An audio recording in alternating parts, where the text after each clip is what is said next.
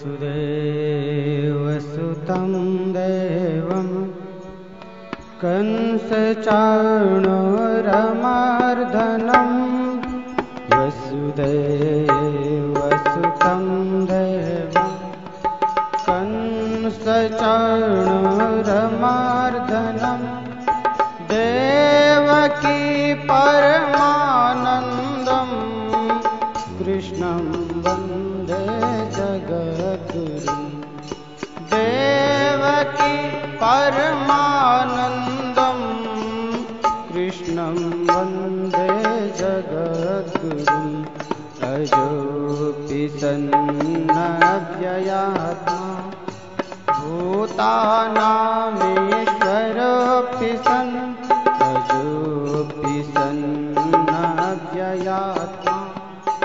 भूतानामीश्वरोऽपि सन् प्रकृतिं स्वामधिष्ठाय सम्भवाम्यात्ममायया प्रकृतिं स्वामधिष्ठाय सम्भवाम्यात्ममायया यदा यदा हि धर्मस्य ग्लानिर्भवति भारत यदा यदा हि धर्मस्य ग्लानिर्भवति भारत अभ्युत्थानमधर्मस्य तदात्मानं सृजाम्यहम् अभ्युत्थानमधर्मस्य तदात्मानं सृजाम्यहम् परित्राणाय साधूनां विनाशाय च दुष्कृतं परित्राणाय साधूनां विनाशाय च दुष्कृतां धर्मसंस्थापनार्थाय सम्भवामि युगे युगे संस्थापनार्थाय संभवामि युगे युगे जन्म कर्म च मे दिव्य मेवं यो वेत्ति तत्त्वतः जन्म कर्म च मे दिव्य मेवं यो वेत्ति तत्त्वतः त्यक्त्वा देहं पुनर्जन्म अर्जुन त्यक्त्वा देहं पुनर्जन्म नैति मामेति अर्जुन वीतरागभयक्रोधा मान्मया मामुपाश्रिता वीतरागभयक्रोधा मान्मया मामुपाश्रिता बहवो तपसा पूता मद्भावमागता बहवो ज्ञान तपसा पूता मद्भावमागता वसुदेव सुतं देवं कंसचाणूरमर्दनं वसुदेव सुतं देवं कंसचाणूरमर्दनं देवकी परमानंदं कृष्णं वंदे जगद्गुरुं देवकी परमानंदं कृष्णं वंदे जगद्गुरुं कृष्णं वंदे जगद्गुरुं कृष्णं वंदे जगद्गुरुं श्रीराम जय राम जय जय राम श्रीराम जय राम जय श्रीराम जय राम जय जय राम श्रीराम जय राम जय जय राम श्रीराम जय राम जय जय राम श्रीराम जय राम जय जय राम श्रीराम जय राम जय जय राम श्रीराम जय राम जय जय राम श्रीराम जय राम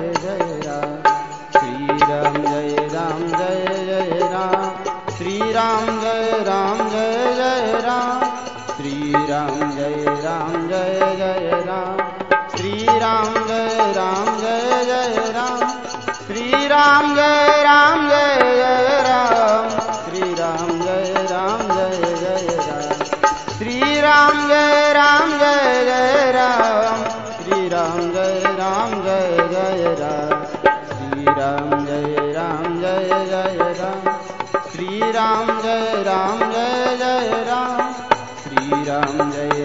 जय जय राम श्री राम जय राम जय जय राम श्री राम जय राम जय जय राम श्री राम जय राम जय जय राम श्री राम जय राम जय जय राम श्री राम जय राम जय जय राम ओम राम जय राम जय जय राम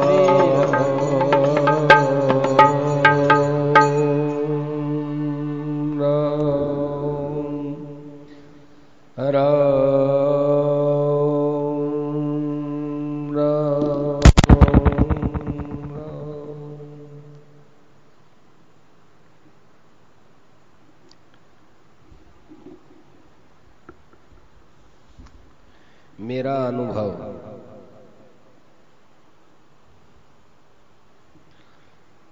सभी सिद्धांतों से यही बात प्रकट होती है कि मैं शरीर नहीं हूं, आत्मा हूं, या मैं शरीर नहीं हूं, भगवान का चिदंश हूं। चिदंश माने चेतनावान अंश हूं, ज्ञानवान अंश हूं। यह भी भगवान का ही अंश है, पर इसमें ज्ञान नहीं है। और आत्मा है, ये भगवान का अंश है, लेकिन ज्ञानवान है।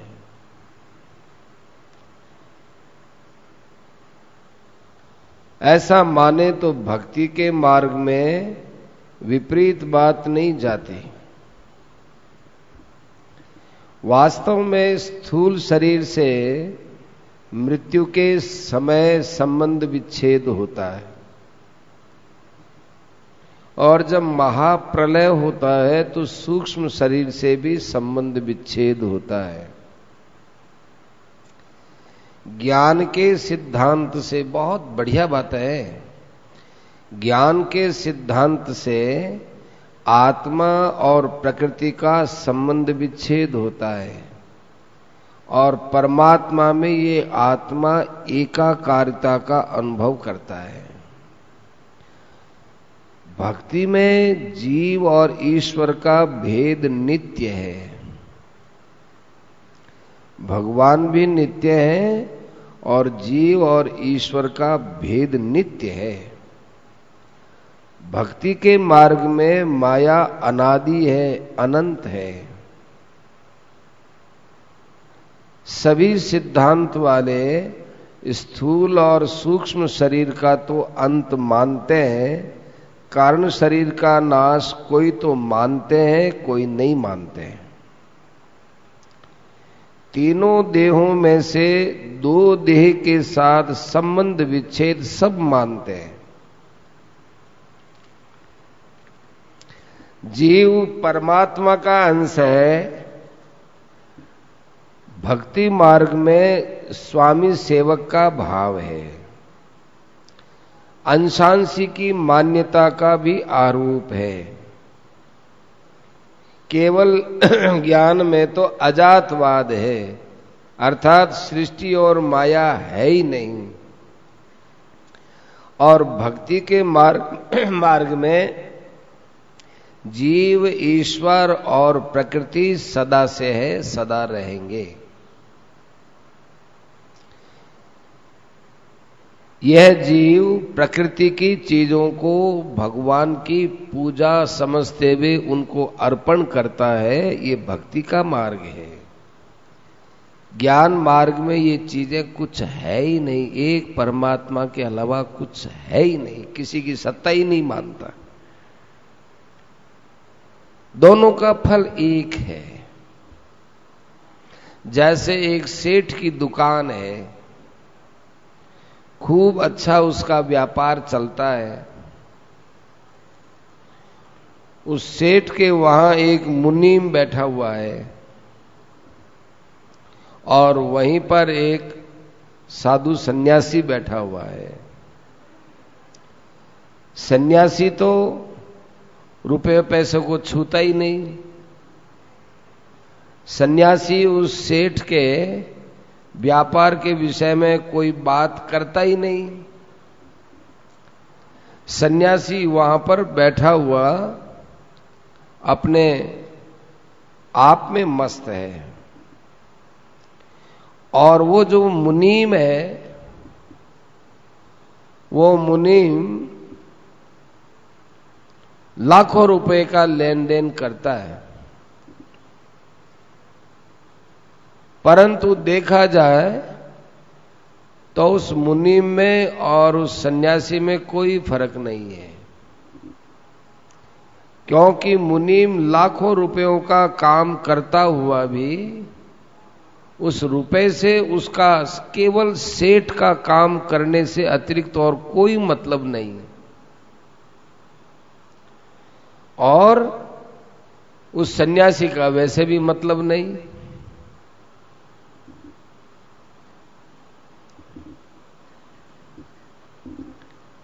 इस प्रकार से भक्ति योगी होता है वो तो मुनीम की तरह है और ज्ञान योगी होता है वो सन्यासी की तरह है। मैं बचपन में भगवान के चित्र को सामने रखकर मुखारविंद पर दृष्टि रखता था और ये भावना करता था कि भगवान में क्रिया हो रही है। खूब देर तक चित्र के ऊपर मन लगाकर दृष्टि रखता तो मेरे मन से ये भावना समाप्त हो जाती थी कि मैं चित्र देख रहा हूं। ये भावना ही समाप्त हो जाती, मुझे ऐसा लगता है मैं साक्षात भगवान मेरे सामने हैं, कैसे प्रेम से निहार रहे हैं, बस मेरे से बात कर रहे हैं, ये सुन रहे हैं।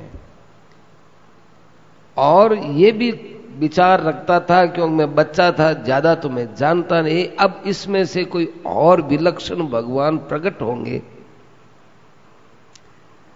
ऐसे देखते देखते मेरे मन में स्वाभाविक ही प्रसन्नता का अनुभव होता था। तस्वीर हो, कागज हो, कांच, ये कोई हमको नहीं दिखती थी। श्रद्धा और भाव से ध्यान करता था। खास बात सुनिए, बहुत मार्मिक बात। मूर्ति चाहे पत्थर की हो और मूर्ति चाहे कागज की हो, ज्यों-ज्यों हमारी उसमें श्रद्धा की भावना बढ़ती जाती है, त्यों-त्यों हमारी दृष्टि में वो मूर्ति चेतन होती चली जाती है और साक्षात स्वरूप उसमें से प्रकट हो जाता है। ये मेरा अनुभव है, सेठ जी बोलते हैं। छोटी अवस्था में साधु महात्माओं का बहुत संग करता था। मैं तर्कशील था, इसलिए साधुओं का जैसा दर्जा होता, जैसे साधुओं की स्थिति होती, उसके अनुरूप ही मैं श्रद्धा करता, कोई पूरी श्रद्धा नहीं करता था।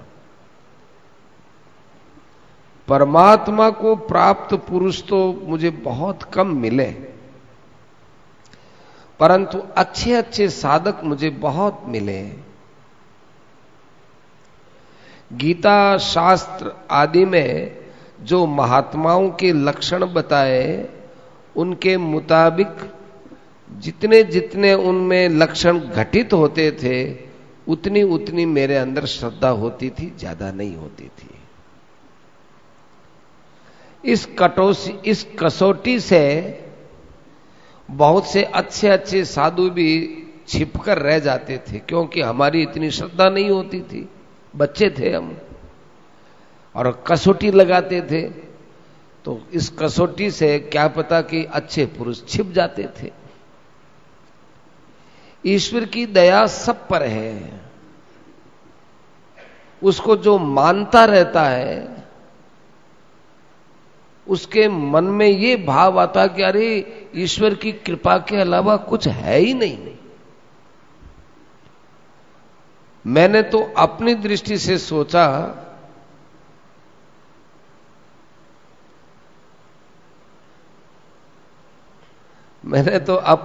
से सोचा तो मालूम पड़ा कि मेरे ऊपर जितनी दया है उतनी शायद ही किसी पर होगी।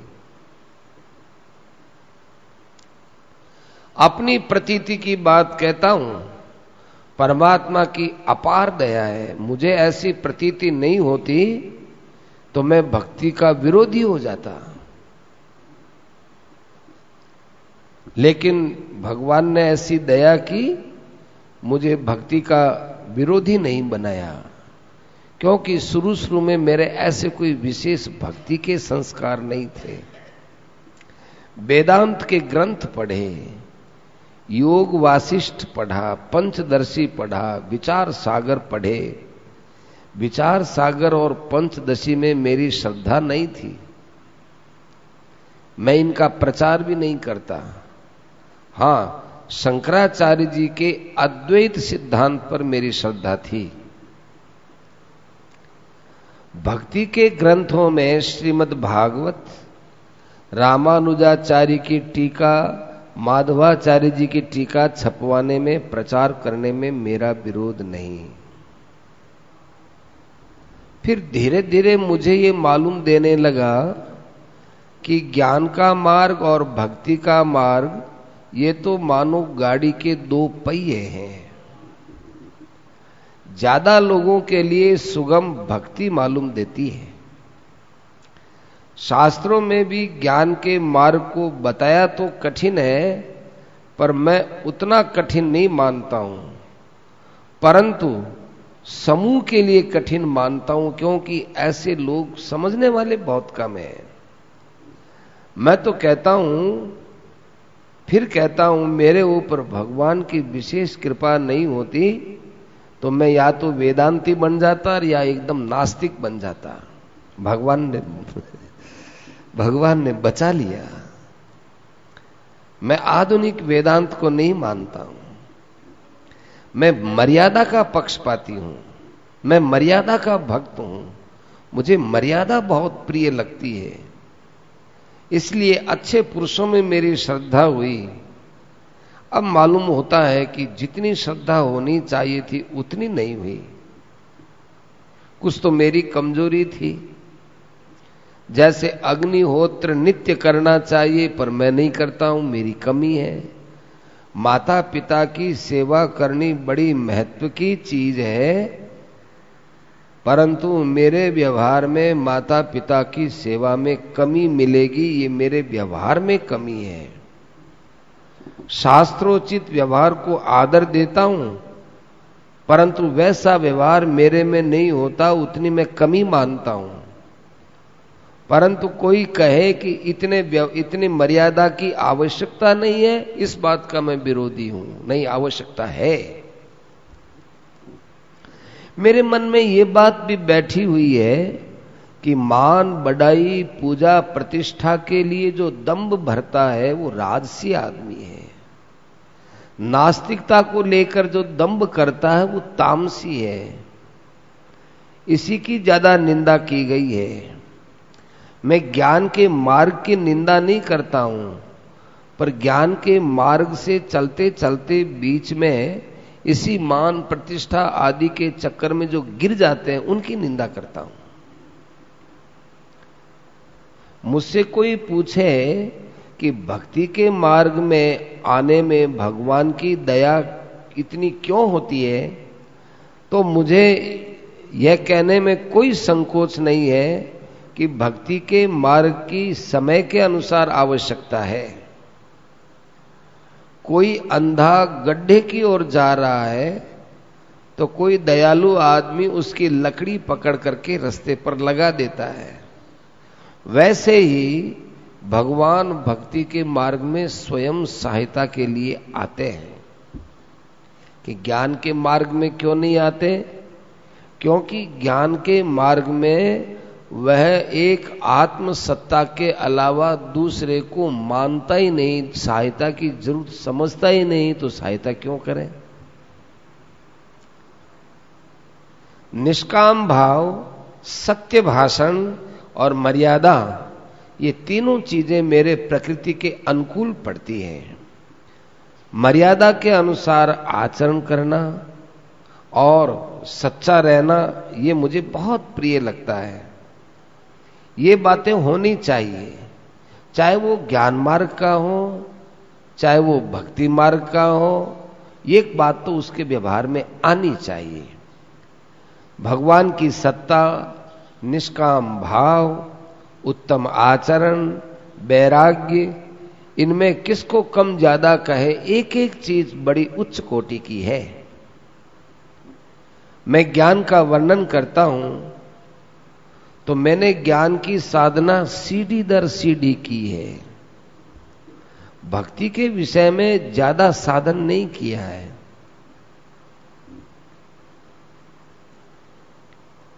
भक्ति के विषय में जो कुछ मुझे मिला है वो भगवान की कृपा से मिला है।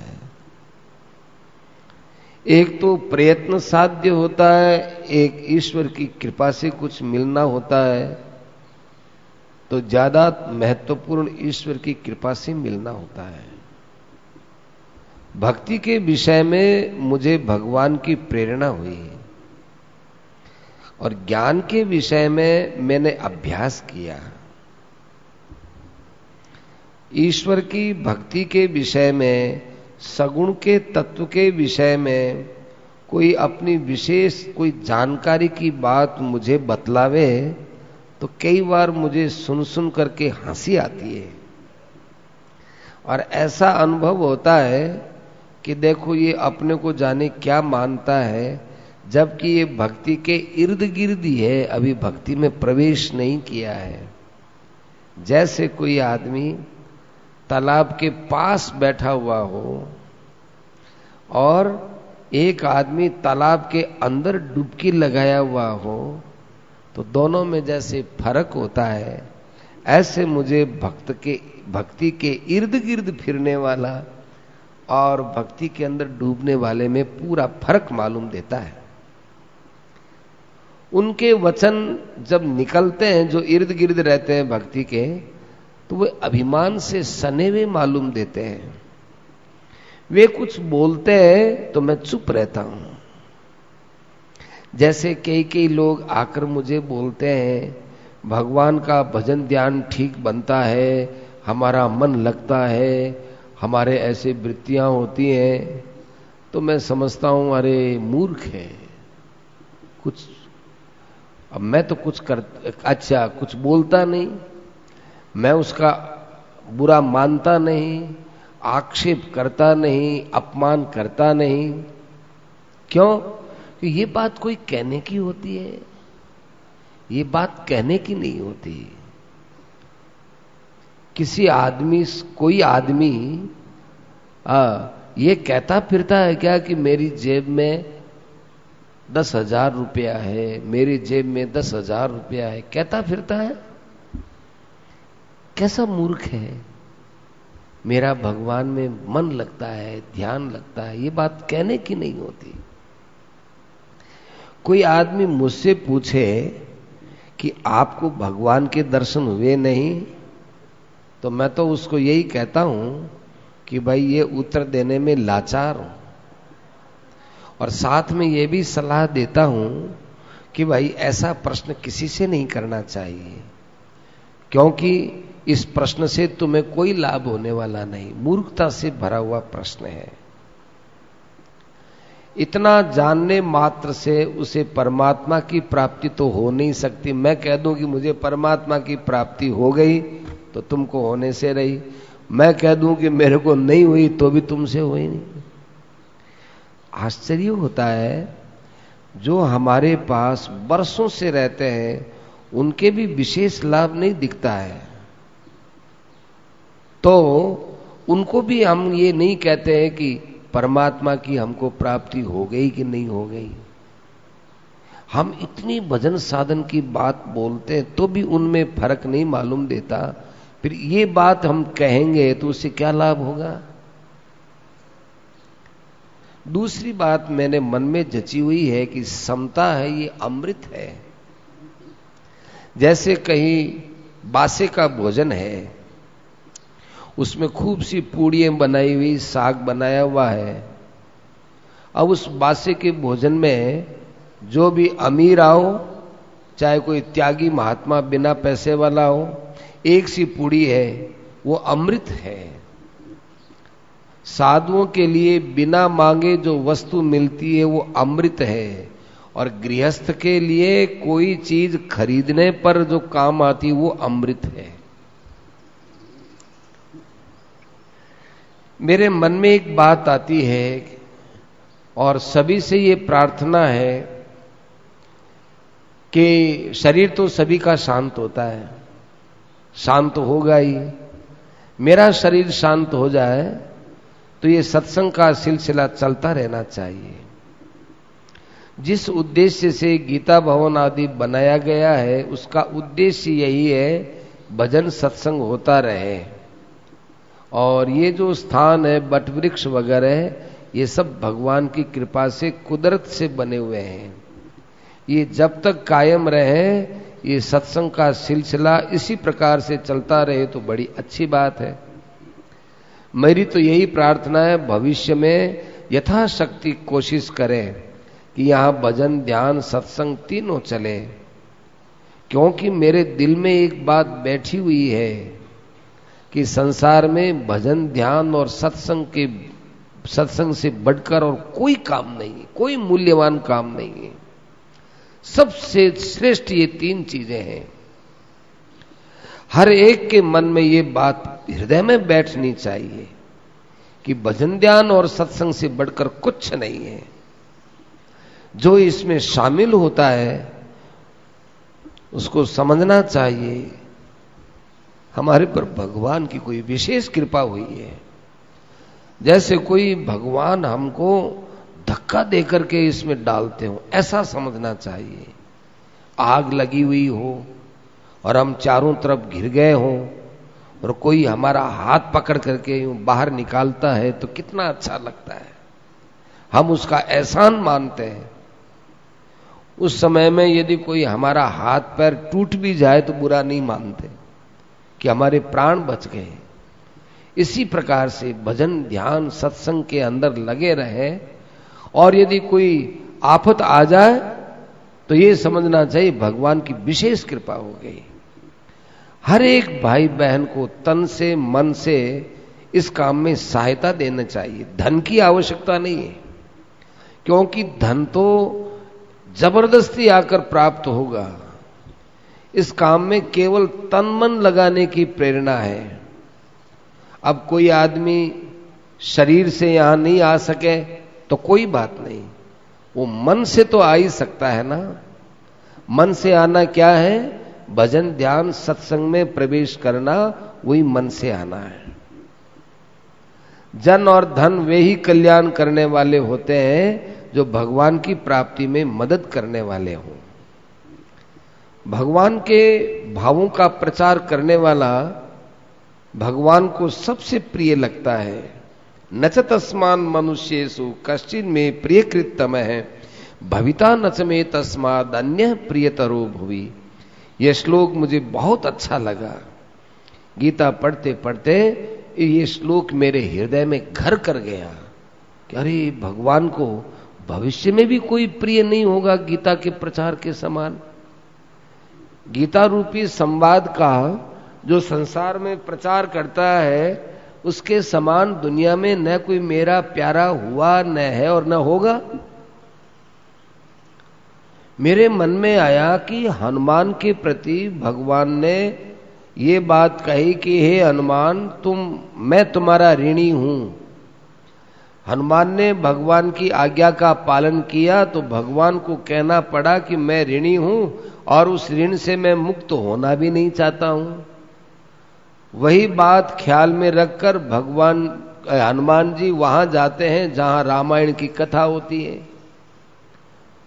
परंतु भविष्य में भी मेरा कोई प्रिय नहीं होगा, ये बात तो राम जी ने हनुमान जी को भी नहीं कही।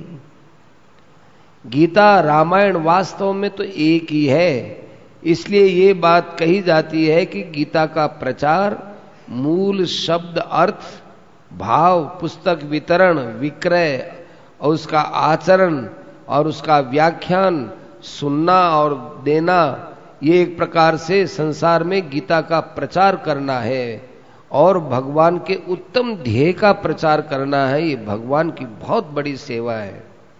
मैं तो ये मानता हूं कि और सब तो सेवा है, किंतु ये भगवान की भी परम सेवा है। परम सेवा परमात्मा की सेवा है। निष्काम भाव से तन मन धन हर एक से ये कार्य करना चाहिए। जो मेरी बात जितनी मानता है वो मुझे बहुत प्रिय लगता है।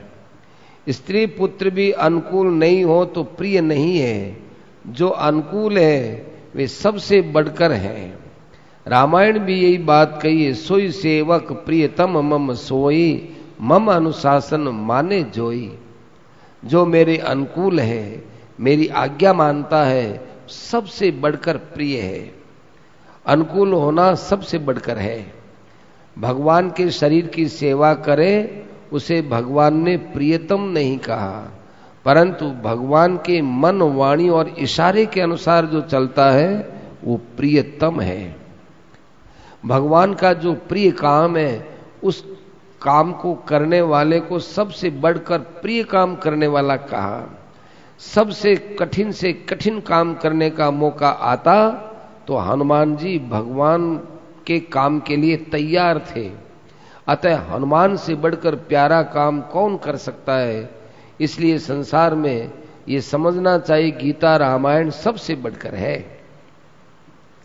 रामायण के रचयिता दूसरे हैं तो गीता स्वयं भगवान के मुखारविंद से निकली हुई वाणी है, इसलिए गीता सबसे बढ़कर है। आज तुलसीदास जी नहीं है, किंतु उनकी रामायण, विनय पत्रिका, उनकी जीवनी जब तक मौजूद रहेंगे तब तक संसार का उद्धार होता ही रहेगा। उसकी इति कोई नहीं कर सकता। ज्यादा महत्वपूर्ण बात है ये। उसी प्रकार हम लोग तुलसीदास जी के मुकाबले में ही नहीं, उनसे ज्यादा बढ़कर दुनिया को लाभ पहुंचा सकते हैं। ऐसे लोगों को ईश्वर से बढ़कर कह दें तो अत्युक्ति नहीं है। स्वयं राम अपनी भक्ति और भावों का उतना प्रचार नहीं कर सकते जितना उनके भक्त कर सकते हैं। यदि संसार में भक्त नहीं होते तो भगवान की उतनी कीमत भी नहीं रहती। इसलिए भगवान के भक्तों की इतनी महिमा शास्त्रों में गाई है। आज आपको बड़ी तात्विक, सिद्धांत की, दार्शनिक, मार्मिक बातें बताई हैं। भगवान और महात्माओं के रहस्य की बात बताई। जो भगवान के अनुकूल हो जाता है उसका तो उद्धार हो ही जाता है, पर उसकी कृपा से दुनिया के लाखों करोड़ों का उद्धार हो सकता है। ईश्वर के अनुकूल बनने से बढ़कर और कोई काम नहीं है। ईश्वर को प्राप्त हुए पुरुष के अनुकूल बनने से ही आत्मा का कल्याण हो जाता है, और परमात्मा के अनुकूल बन जाए तो संसार का उद्धार हो जाए। दो बात है, जो महात्माओं के अनुकूल बनता है वो अपना उद्धार करता है, और जो परमात्मा के अनुकूल का होता है वो संसार का उद्धार करता है। हम यदि किसी महात्मा के अनुकूल हो गए तो अपने उद्धार की अब चिंता नहीं, और फिर परमात्मा के अनुकूल बन जाए तो फिर तो कोई बात है ही नहीं। संसार में ऐसे पुरुष बहुत कम हैं जो परमात्मा या महात्मा के अनुकूल हों, बड़े दुर्लभ हैं। जो भगवान के अनुकूल बन गया उसने मानो भगवान को खरीद ही लिया है। भगवान भी कहते हैं कि जो अपने को मुझे समर्पण कर चुका, मैं भी उसको अपने आप को समर्पित कर देता हूं। भगवान प्रेम करने वाले हैं। जो अपनी चीज भगवान को अर्पण कर देता है उसके लिए भगवान की सब चीज अपनी हो जाती है। प्रेम की बात है। फिर भगवान की और हमारी चीज में कोई भेद नहीं रह जाता। भगवान को अपना सर्वस्व अर्पण कर देना चाहिए। स्वार्थ की दृष्टि से देखो तो भगवान के आगे हम कितने हैं, बड़े क्षुद्र हैं, तुच्छ हैं। भगवान हमारा आह्वान कर रहे हैं, बुला रहे हैं, अरे मानव शरीर में आए हुए प्राणियों, तुम कहाँ संसार में फंस गए, मेरी तरफ आओ आओ। जैसे माँ बच्चे को बुलाती है, बच्चा मिट्टी में खेल रहा है, कंकर पत्थर में खेल रहा है और माँ उसको वहां से उठाती है, गंदगी में से उठाती है। ऐसे भगवान माँ से भी ज्यादा प्यार रखकर हमको बुला रहे हैं। इसलिए अब हमको एक क्षण भी रुकना नहीं चाहिए, तत्काल भगवान के हाथों में बच्चे के समान आ ही जाना चाहिए। ज्ञान और भक्ति के मार्ग में यही बात है। भक्ति में स्वरूप से दो रहते हुए भी एक है और ज्ञान में दो रहते ही नहीं, एक ही तत्व है। अतएव ज्ञान और भक्ति में कोई भेद नहीं है। ऐसे मित्र को हम खोजते हैं कि हमारा सर्वस्व उसका और उसका हमारा सर्वस्व, माने ऐसा मित्र चाहिए हमको कि हमारा सब कुछ वो ले ले और उसके ऊपर हमारा पूर्ण अधिकार रहे। ऐसे मित्र केवल एक भगवान मिलते हैं। इसलिए भगवान ने कहा सुहृदम सर्वभूतानाम ज्ञात्वा माम शांतिम रिच्छति। अब कई लोग मुझसे ये पूछते हैं कि हम तो आपके समीप आ गए तो अब हमारा तो कल्याण हो गया, अब आप हमको भगवान के दर्शन करा दो। तो ये बात ठीक नहीं है, क्योंकि ऐसी मुझ में शक्ति नहीं है। यद्यपि ऐसी शक्ति प्राप्त करने के लिए मैंने चेष्टा तो की और बता रहा हूं कि अब भी कर रहा हूं, और मैं चाहता भी हूं कि मुझ में ऐसी शक्ति हो जाए जिससे मैं बिना ही किसी साधन के जीवों का उद्धार कर दूं, सबको भगवान के दर्शन करा दूं, परंतु ऐसी सामर्थ्य आज तक मुझे प्राप्त हुई नहीं। परंतु इतना मैं जोर से डंके की चोट कह सकता हूं कि भगवान है और प्रेम करने से भगवान दर्शन भी देते हैं, इसमें मुझे संदेह नहीं है। परंतु दूसरों को दर्शन करवा दे, ये हमारे पास शक्ति नहीं है। यदि उस कायस्थ के कल्पित दृष्टांत के भांति मुझे अधिकार मिल जाता तो मैं अनेक लोगों को भगवान का दर्शन करा देता। आप लोग जो परमार्थ की इच्छा से यहां आए हैं, आपका मैं बड़ा उपकार मानता हूं। वास्तव में सत्संग बहुत लाभ की चीज है। सत्संग का लाभ प्रत्यक्ष भी होता है। देखो, आप चाहे कितने रुपया खर्च करके दान करो, पुण्य करो, तीर्थ जाओ, स्नान करो, इसका फल धीरे धीरे धीरे धीरे कालांतर में होता है। परंतु सत्संग का फल इस हाथ दे उस हाथ ले, इसके समान हाथों हाथ आता है। कोई मनुष्य रात को सत्संग में जाकर उत्तम उपदेश सुनता है तो कल ही उसके ऊपर उपदेशों का कुछ न कुछ असर देखने में ही आएगा।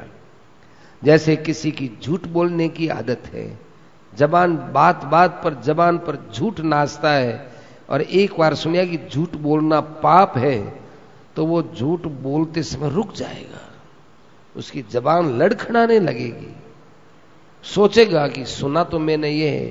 क्योंकि सत्संग की बात हृदय में बैठी हुई होती है, वह उसको प्रेरणा देती है। कोई भी अन्याय करेंगे, पाप करेंगे, पाप के लिए वो आगे बढ़ जाएगा लेकिन फिर रुक जाएगा। ये सत्संग का कितना बड़ा चमत्कार है। सत्संग में सुनी हुई बात के अनुसार यदि हम साधन में लग जाए तो बहुत बड़ी बात हो सकती है। परंतु यदि कोई साधन न भी करे और अपने शरीर को सत्संग में लाकर बैठा दे तो ये भी तो अपने आप में एक साधन हो गया। उसका समय कितना सार्थक हुआ, इतनी देर उसने अच्छे से अच्छा श्रवण किया, समय का सदुपयोग किया। ये कोई उसका कम सत्संग है?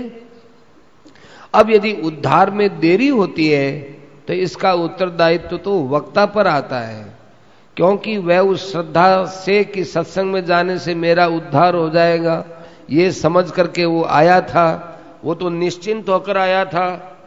और आप लोग भगवत संबंधी बातें सुनने के लिए पधारे हो। आप लोगों ने मेरा बड़ा उपकार किया। मुझे ये समझना चाहिए कि आप लोगों का एक एक पैर मेरे मस्तक पर टिका हुआ है। ये नई बात मैं आप लोगों को कह रहा हूं जो ग्रंथ में नहीं पाई जाती। लोगों में भी जिस बात की जानकारी प्राय नहीं है, किंतु ये बात बिल्कुल सत्य है कि वक्ता को अपने ऊपर श्रोताओं का बड़ा उपकार मानना चाहिए। वास्तव में वक्ताओं को लाभ भी श्रोताओं की कृपा से ही होता है, और वैसे श्रोताओं की अपेक्षा कुछ ज्यादा होता है। जो वक्ता ये समझते हैं और कहते हैं हम तो लोगों की भलाई के लिए उपदेश देते हैं, हमारा क्या स्वार्थ है, हमारी मेहनत तो केवल परोपकार के लिए है, इसलिए श्रोताओं को चाहिए कि वक्ता का सम्मान करे, वक्ता की सेवा करे। ऐसे कहने वाले लोग, ऐसे कहने वाले वक्ता बड़ी भारी भूल में बैठे हुए हैं। वास्तव में उनका हृदय अंधकार से ढका हुआ है। इसलिए आजकल जितने अधिक वक्ताओं के होते हुए उनके उपदेशों का क्यों नहीं असर होता है कि उनके अंदर कल्याण की, स्वयं के ही कल्याण की भावना नहीं है। जो स्वयं अंधकार में है वे भला दूसरों को अंधकार से कैसे प्रकाश की ओर ले जा सकता है। भूलिया ने भूलियो समझावे, दोनों भूलिया डोले। इस कहावत के अनुसार लोगों का श्रवण और कथन प्राय व्यर्थ हो रहा है। साधारणतः सभी लोगों ने यही मान रखा है कि भाई उपकार तो श्रोताओं पर है, वक्ता का उपकार है, वक्ता का काम कितना बड़ा है, वक्ता तो केवल श्रोताओं के उपकार के लिए उपदेश देता है, वक्ता स्वयं तो बड़ा भारी समझदार है, श्रोता बड़े मूर्ख हैं। ऐसी मान्यता करते हैं। इसलिए इस समय में वक्ताओं में प्राय स्वार्थ और अहंकार छा गया है। वे लोग जो उपदेश करते थे यही समझकर और समझाकर करते थे कि भाई हमारा तो जीवन श्रोताओं पर है, क्योंकि श्रोता लोग न सुने तो हमारी बुद्धि, हमारा मन, हमारा शरीर कैसे इस बात में लग सकता था। श्रोताओं को हर तरह से हमारी सेवा करनी चाहिए, ये धारणा महान पतन की ओर ले जाने वाली है। हां, श्रोतागण यदि वक्ता से अपना उपकार मानते हैं तो ये उनकी बात है, ये वो माने चाहे न माने। वक्ता को तो ये बात अपने अंदर से निकाल देनी चाहिए, क्योंकि इससे वक्ता के अंदर स्वार्थ की भावना बढ़ते बढ़ते आगे ले जाकर उसको कहीं डाल सकती है। जिन लोगों में किसी प्रकार का व्यक्तिगत स्वार्थ देखने में न आए, जो सदाचारी हों, जिनमें काम, क्रोध, लोभ आदि दोष न हो, जिन लोगों ने निष्काम भाव से जगत की सेवा करने का निश्चय किया हो, और जो भगवत गीता के 16वें अध्याय के 1 से 3 श्लोकों के अनुसार देवी संपदा को ग्रहण किया हो, वे ही साधु और वक्ता होने योग्य हैं। देवी संपदा के 26 गुण मानो बद्रीनारायण तक पहुंचने के लिए 26 चट्टियां हैं। चट्टियों को पार करके जो लोग आगे चले आते हैं उन्हें ही बद्रीनारायण भगवान के दर्शन होते हैं। इसी प्रकार जो देवी संपदा के 26 गुण रूपी चट्टियों को पार कर जाते हैं वे अपने आप के परमात्म देव को प्राप्त कर सकते हैं। अतः सबको प्राणपण से देवी संपत्ति के गुणों को धारण करने की चेष्टा करनी चाहिए। देवी संपत्ति के गुणों को धारण करना परमात्मा के मार्ग में आगे बढ़ना है। इन गुणों को ग्रहण करने में प्राण भी चले जाए तो कोई चिंता नहीं, क्योंकि प्राण इसी काम के लिए मिले हैं। यदि ये गुण प्राप्त हो जाए और आयु पूरी हो जाए तो कोई हानि नहीं है। संसार में कई पशु, पक्षी, सर्प, वृक्ष आदि की बहुत लंबी आयु हुआ करती है, पर उससे लाभ क्या हुआ। मेरा आजकल स्वास्थ्य ठीक नहीं है, परंतु यदि भगवत संबंधी चर्चा करने से बीमारी और बढ़ जाए और बढ़ते बढ़ते बढ़ते मेरा शरीर चला जाए तो इससे बढ़कर मेरे लिए कोई आनंद की बात नहीं है। भगवान की चर्चा करते करते मरने से बढ़कर और क्या आनंद हो सकता है। आप लोग देवी संपत्ति में, देवी संपत्ति को अपने में लाने की चेष्टा कीजिए। अभी समय बड़ा अनुकूल है। आप लोगों को मालूम है कुछ वर्ष पूर्व बखननाथ जी महाराज के पास लोग जाया करते थे। कोई विदेश जाने का मुहूर्त पूछता, कोई पुत्र की प्राप्ति के लिए लालायित रहता तो कोई अपने या अपने सगे संबंधियों के शरीर की निरोगता के लिए आशीर्वाद चाहता था। सारांश यह है कि महात्माओं के पास जाते हो और तुच्छ स्वार्थ की कामना से जागते हो। क्यों आप महात्मा का अपमान करते हो? क्यों भगवान का अपमान करते हो? महात्माओं के पास जाओ तो परमार्थ की बात को सुनने के लिए जाओ। क्या लोगों की अवस्था हो गई। महात्माओं के पास जाओ, सांसारिक चर्चा मत करो। दूसरी बात यह, उस समय यदि कोई गीता जी के 18 अध्यायों का पुस्तक पर पाठ कर लेता था तो लोग उसको बहुत बड़ी बात समझते थे, किंतु इस समय देखते हैं कि 7-7, 8-8 वर्ष के बच्चे गीता की किसी भी अध्याय का कोई सा भी श्लोक कंठस्थ कर लेते हैं। बड़ी उम्र वालों में तो ऐसे मिल सकते हैं कि गीता का अर्थ और मर्म बहुत जगह भी समझते भी हैं।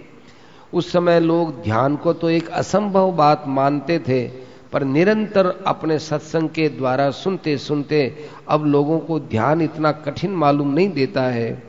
देवी संपत्ति के गुण तो किसी अंश में पाए जाने वाली बात थी, पर आजकल भजन साधन में लगे होने पर यह बात होती है। सांसारिक हानि लाभ में शोक और हर्ष का विकार अब आजकल इस साधन में लगे हुए लोगों को प्राय नहीं होता है। कई लोगों में प्रिय से प्रिय की मृत्यु में और धनादि की नाश में हमने शोक का विकार नहीं देखा है, ऐसा देखा है। काम और क्रोध के साधन समीप होने पर भी उनसे बचे रहने वाले लोग भी सत्संग के मार्ग पर चलने वाले बचे भी मिलेंगे। इन सारी बातों को देखते हुए ये कह सकते हैं कि समय इस समय अनुकूल है। हम लोग जिस मार्ग में चल रहे हैं उस मार्ग में बड़ी सुगमता है, बड़ा सुविधापूर्ण है, बड़ा सच्चा मार्ग है। इस मार्ग में लगकर जोर से साधन भजन करना चाहिए।